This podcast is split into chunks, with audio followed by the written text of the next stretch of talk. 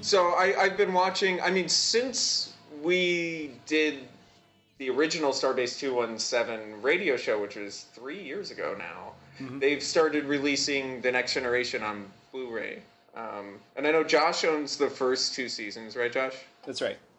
And I, and I just bought the third season, and they look fantastic. They do an awesome job. Not just the remastering, but the extras and the, just everything. And the little episodic promos, I always watch them. Yeah, those are the things. If it's not clear what they are, before a lot of the episodes on the Blu-rays, they have the old uh, commercials that you might remember from when the show was actually syndicated, with the guy going, that's "Next that guy. time on Star Trek: The Next Generation." Except he says Star Trek. Yeah. And they give the just a one or two sentence synopsis of the episode in the cheesiest way possible, and it's it's kind of great. They also make it the episodic promo for Hollow Pursuits doesn't mention Barclay at all. actually. Whoa! Not to confuse Really? you, but there's a new character on Star Trek. Hollow Pursuits is, of course, the uh, classic episode where Barclay. It's most remembered for the fact that Barclay is obsessed with the holodeck and keeps shirking his responsibilities because he's got holodiction, as they call it, and he's got like comedic versions of all of the rest of the crew uh, that he's created on the holodeck, and they get kind of mad, and it's really funny, etc. It's a great episode. Oh, Yeah, I it's like fantastic. that episode. I know a lot of fans don't like Barkley, but I like Barkley. Man, a lot of fans suck. Yes. He's the worst crew member, but that makes him sort of likable because you've got this shi this ship full of exemplary everything, the best engineer, the best yeah. number one, the best whatever, and, and then you've got Barkley. Right. Like you Yeah. have to imagine there's some crap crew member on here somewhere, and that's that's him. Yeah, it's not It's- like Likable. if they suddenly invented holodecks in our current society that there wouldn't be people getting addicted to holodecks left and right. I mean, you have people Okay, yeah. addicted to online games, and Right. those are essentially, you know, rather shallow, uh, you know, two dimensional experiences. Yeah. Which I do think Deep Space Nine uh, gets into with the holosuites. Like Right. they do seem to be holosuite addicts in there, which I think They acknowledge more overtly than the next generation ever does that people would use this technology for sex. like Yeah. they just skip right to that. Like, Right, yeah. There's no like, oh, maybe I'm gonna pretend to have this uh, seafaring adventure, and you know, when no one's looking, have a sex life on it. No, it's just people just go there just for that. Though none of the main characters. That's true. Yeah. The main Yes. character- characters Well, they have a do- more subtle fantasy life that they need to fulfill. They do that a little bit on Voyager, where uh, they have that horrible Irish stereotype town that they Yeah. keep active in the holodeck for months or something, and Captain Janeway ends up having a, a relationship with some guy, like some Right. uh, Ir- like Irish village barkeep or something like that. That I- I uh, think she we've does have actually- sex with. I think we've actually spoken about how much Star Trek the, hates the Irish on this radio show before three years ago. I would hope we hadn't missed that. 'cause Yeah. That's Yeah. That's something we talk about in personal. Right. it's so weird. Star Trek. I think Star Trek thinks that Star Trek loves the Irish, but Yeah. Star Trek actually hates the Featuring Irish. them prominently in, in cartoonish roles is not the same as Right. It's Although, of Which course, is the sad. most prominent example of, uh, you know, Irish in Star Trek is Chief O'Brien, who's a pretty awesome character played by a good actor. That's true. That's true. that's true. That's easy to overlook. But I was going to say about the Blu-rays. The amazing thing about this TV show that people might not know is that it was actually filmed on 35 millimeter and then transferred to video. Apparently, which is something Yeah. that I found out. I think maybe in a conversation with you, in or with somebody about Star Trek. It I doesn't don't matter. remember where I heard. it. I thought I heard it from you. Oh, okay, yeah, maybe I who told knows? you this. Yeah. Um, You so both heard that's it one of the from reasons me. the It was Blu-rays me Oh. look. all along. It was you. It was Barkley all along. So that's one of the reasons the Blu-rays look so fantastic. They actually went back to the original camera negatives, I think, and reprinted it onto new interpositives, and then transferred that to to high def uh, digital copies. And it, it Well, the- holds up really well. I mean, some of the set designs and costumes are, are sort of laughable, and yet but some of them are surprisingly great. Exactly. Yeah. Some of the, Yeah. Ryza. I watched the Ryza episode recently, which I never really Captain's thought much of. Holiday? Yes. Yeah, I love that So episode. it's awesome. It's a great episode. A lot of the aliens look extra cool. too. so some of the special effects are great um, and it, i mean like in ways that you never realize there are like really subtle details and lightings on like uh, moons and craters and planets and stuff that you didn't realize were there you Yeah. simply didn't even when it was originally broadcast yeah, um, yeah, that was the- something and the that when lighting I on the first show heard is about great. this that I didn't realize was that not not only the the scenes but the special effects were also filmed on 35 millimeter. right yeah. Although that's also why it's taking them so long to put out the whole uh, series is because it was actually uh, cut and edited on VHS. So that after they transfer it, they actually have to go re-edit back and everything? re-edit it to be Oh, exactly wow. like the original uh, VHS. Thank God there's so many fans out there. I can't imagine too many shows getting this level of, of reissue treatment. I mean, this is this explains why they're 129.99 each yeah, yeah, yeah, and why the packaging i mean before when they released the star trek dvds part of the highlight was the packaging i mean for nerds who like to have pretty dvd shelves and, but now the packaging's sort of like It's haphazard cardboard, Yeah, yeah and i think part of that is with the partial collapse of the video market where like everybody just downloads e- everything anyway so why spend extra money on uh, packaging yeah. um, but I think part of it is probably also they've already spent so much money transferring and re-editing and you know searching archives for. And doing uh, all things. these interviews with people. There's there's so many. Yeah, I watched one where Seth MacFarlane interviewed three of the writers. Did you see this? Uh, I think so. I thought it was weird haven't that seen Seth MacFarlane was talking, but he, he's on there quite a bit in Yeah. the interviews, just talking about how much he loved Best of Both Worlds and how that was the best cliffhanger ever. Yeah. And stuff. My I think my favorite part of, of that whole interview, which is like an hour and fifteen minutes long, is uh, that uh, when the, he asked them what their least favorite episode is, Renee Echeverria, I think it is, uh, goes, "Which one's the racist one?" Um, and and he was thinking of. Uh, the one in the first season where Tasha Yar has to like fight to the death against like That's like right. That's like episode two or something like. Yeah. This. That's a right at there. Something like that. First disc, I think it's right at the start, and it's one of those. If you're thinking of rewatching the series and you get to that episode, don't let it stop you. right Keep Just watching. remember that the first season, you know, having that on Blu-ray is for completists. Yeah. right I think they also loaded the first season with more interviews and extras than any other season. I think for that, that very reason to, to give you a reason to, to, to own it. As compensation, as a we're sorry that this season exists. Yeah, we're sorry how, how the Ferengi act and look. Uh, oh my goodness they'll get better, Yeah. we promise. yeah there's so many things wrong with that first season I, I was noticing recently actually i was watching um, symbiosis which is a first season episode it's a pretty good first season episode it's one of the few pretty good ones um, but l- Worf and Geordi have comparatively little to do in the Hmm. first season because you've got that extra cast member Tasha, who's in what will be Worf's position by season two, and Geordi's not chief engineer yet. He's just sort of at the com. He's the guy with the visor. That's Yeah. yeah. that's his whole character. Yeah. Hmm. Yeah, it's true. They really it's it's hard to imagine where, you know, getting from point A to point whatever B eventually. Just wanted to. It's uh, you know probably time to say once again that you're listening to Starbase two one seven. Yes. Uh, real quick, we should probably move on from Star Trek. We've gotten sidetracked a lot, but we do have a couple other Star Trek things to talk about. Hmm. Um, one one was the fact that a Star Trek movie just came out, and we could probably talk slash complain about that movie for a while. Sure. we might have already wasted our complaining capital with Man of Steel. It had plenty of fridge uh fridge movie fridge logic to it. yeah, Yeah.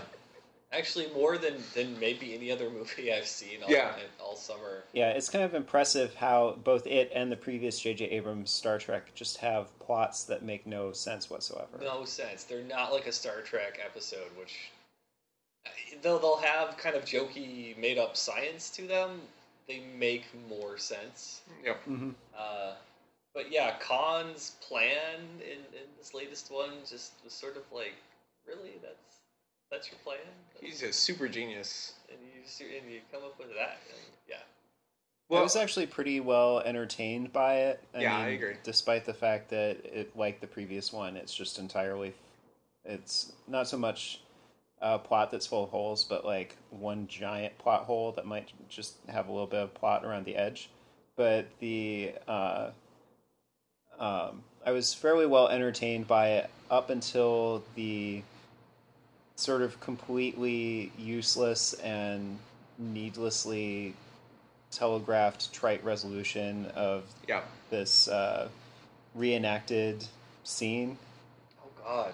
Which is sort of just a spit in the face to people who actually love S- Star Trek. I mean, I think they Yeah. meant it as an as an homage, but Ship Yeah. out of danger. Like no. I think I heard half the audience just going no. yeah. As it was happening, I was I was just like quietly saying to myself in the theater, like, uh, "You're really just gonna do this, aren't you? Like this Right. is this is the thing that's happening." Like, it's, I was uh, willing to accept, spoiler alert, that they were going to do some sort of reversal where, like, Kirk was going to be the one to die for the ship. It, it made sense in terms of the plot that didn't make sense about, like, Kirk growing up and stuff. It's fine. Yeah, But the way it was executed, they just stole every emotional cue from Wrath of Khan. So the whole time I'm thinking, oh, this is done better in Wrath of Khan. and it's really Yeah, hard for and- me to imagine not not having seen Wrath of Khan and, and going into that fresh and you know because maybe that's who that's for, right. but. It would just seem sort of odd, I think, too. Like, well, this is weirdly out of place. Like, why is this happening? Yeah, agreed. Well, the I the part that was really the insult to injury part for me was the fact that they even pointed it. They basically pointed out what they were doing in dialogue. They're like, "Oh, well, you're in the place where I would have been, and I'm doing what you would have done if you were." In, Yeah. uh, and Yeah. it's just the fact that you you're not only copying the scene and badly, you're actually pointing out the fact that you're doing that in your character's dialogue. Right, they're doing And that in more way than that's one. They just even really, have young like, Spock call old really? Spock and say, "Can I copy you?" Yeah. And he's like, no, Yes. but okay. Yeah. so by the time at the end when Spock shouts "Con," uh, I'm just I basically like tuned out by that point. Like you know that that was just like icing on the cake of how incredibly stupid the whole thing was. Yeah. yeah.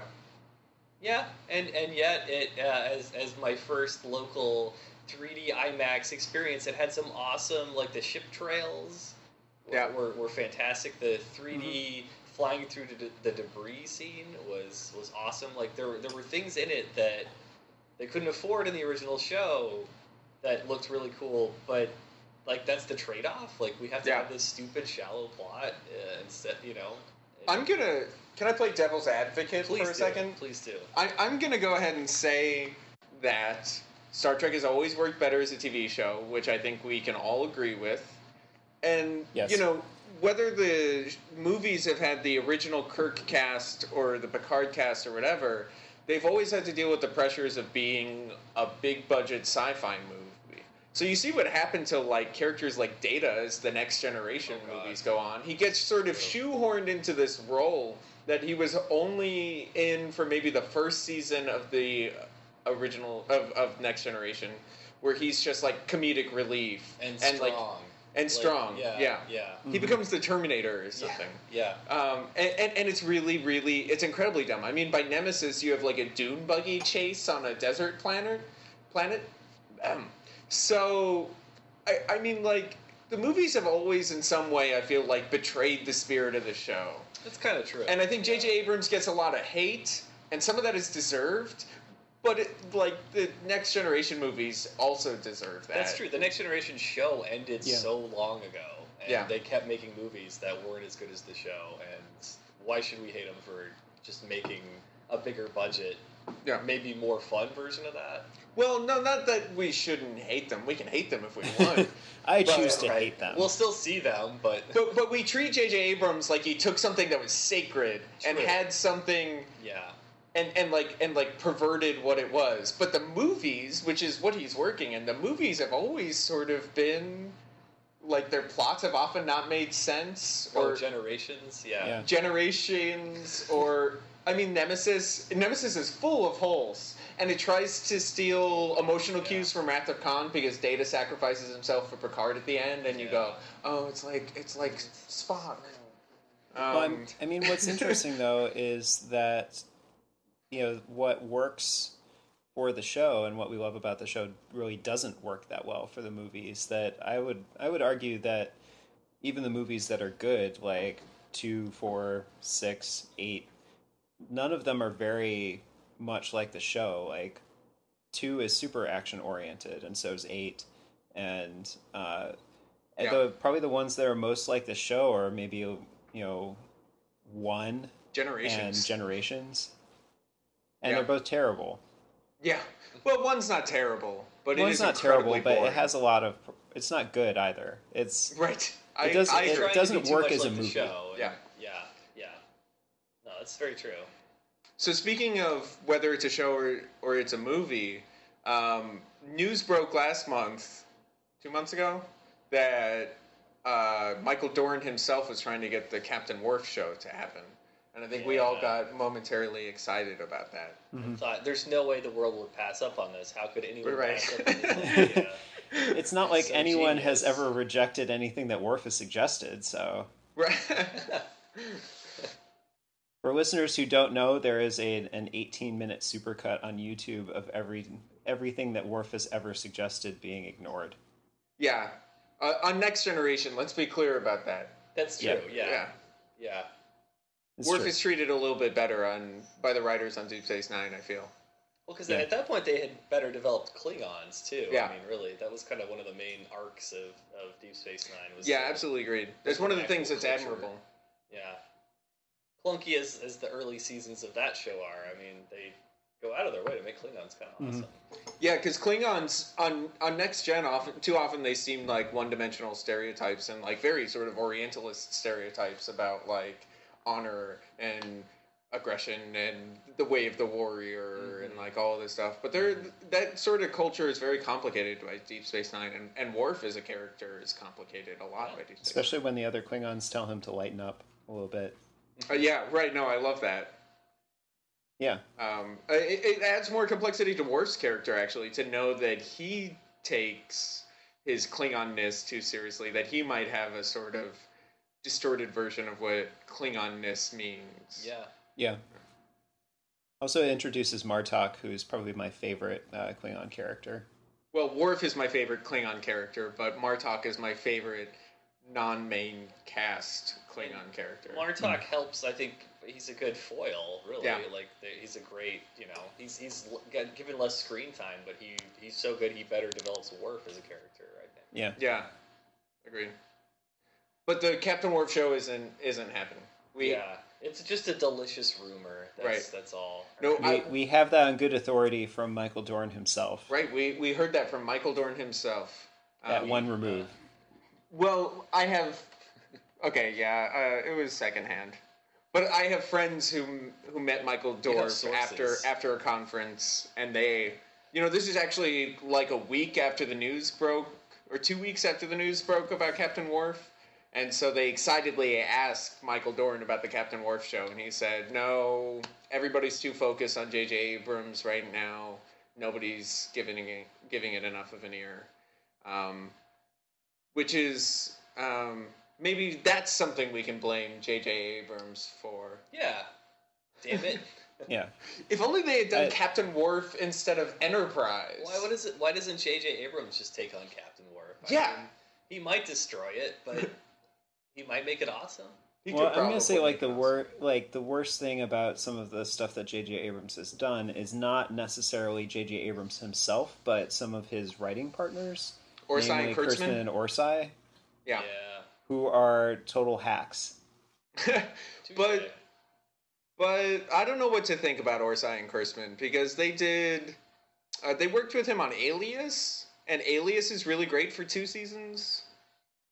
And Fringe was really good for about two seasons. and Lost was really good for about two seasons. Good So point. I mean, So It's easy the- to the move most on to other important things, thing- and the Yeah. heart isn't in the thing that you're still watching, but they've already moved on to other things, and yeah, Yeah. I, I noticed that too. There Well, I also wonder just- with something like that that's a television show, how many of those episodes have they actually written I don't know. versus you know, it- to what extent did they exert uh you know, control over the writers room for those shows and whether the you know, any part of that sort of decline of those shows if that's at least in part because the uh uh because they set up the over overarching idea that there can be lots of stories inside, but if the overarching idea doesn't make any sense in the first place, then uh, then it kind of ends up declining as a Yeah. consequence. Um, Yeah, it's just a theory. I don't know, but they're they're the best. What annoys me is that they're the best writers in Hollywood. Like, but it's not because they're actually good. It's, I mean, they wrote the first two Transformers movies. they didn't write It's- the third one. I I think they I No don't one think was the so. third one. Right. Sorry. sort of. what I Or was maybe thinking. only one of them did. I'm not sure, but the uh, uh, I, they're the best writers in Hollywood because the movies that they write all make hundreds of millions of dollars. But that has nothing to do with their writing. But the producers who are hiring people for these projects, they don't actually look at that. They look at how much money the movies that they've worked on previously have made. But you know, I think we were talking earlier about how Christopher Nolan is terrible at the sort of light and breezy comedy that he tries to still shoehorn into moments of his Mm-hmm. Batman and Superman movies. Orson and Kurtzman do okay, not in the Transformers movies, but in the Star Trek movies, that has great sort of like That's why popcorn you humor. watch them. Yeah. there's, there's, yeah, that's that's why when you're in the moment and you're watching it, you're you're into it. Hey, special effects and one-liners constantly. This crew, this cast has genuine chemistry, yeah, Mm-hmm. and then and then you stop and think about the plot, and you're like, wait a minute. yeah, my favorite thing about Super the, uh, soldiers and torpedoes. Hold on. Wait a minute. Well, maybe that's an indication that the direction is good and the writing is bad. That that could be That- true. Because delivery is like ninety percent of that sort of comedy. That's why Will Smith is the best uh, action star, or he was before he started being in like M Night Shyamalan movies. Before and- he had a son that was in movies with Right. him. Yeah. Yeah. It was with Will Smith. Uh, it's a different conversation for another day. But That's episode two. What's Yeah. the deal with, with Will Smith? yeah, Love to revisit that. Which, hey, by the way, I, I, I hear more and more about Independence Day 2 being a, a real thing. and- oh, he's not going to be in it though. Oh, really? Roland Emmerich has said he will not be in it. Well, pshaw. But who will welcome Yes. the aliens to Earth? Well, I hear that Bill Pullman. Jaden Smith. Sorry. oh, I hope so. I hear that Bill Pullman and Jeff Goldblum are both coming back. Yes, I saw Huh, Oh, that. that'd be cool. Exactly what I want you say I got just what you need Or so it seems Salt, salt vampire, you're a perfect liar Starbase 217 is Joshua King, Pat Brown, and Ian Iverson Curry. It's recorded in Champaign, Illinois and Washington, D.C., and mixed on Pat's five year old MacBook. Intro and outro music is graciously supplied by the band Five Year Mission, who over the course of five albums is recording a song for every episode of Star Trek The Original Series. The song here, used with permission, is The Man Trap from the first of these albums. You can find Five Year Mission at fiveyearmission.net, at sci fi and comic conventions, and on iTunes. She's not quite what she seems to be But she lets me work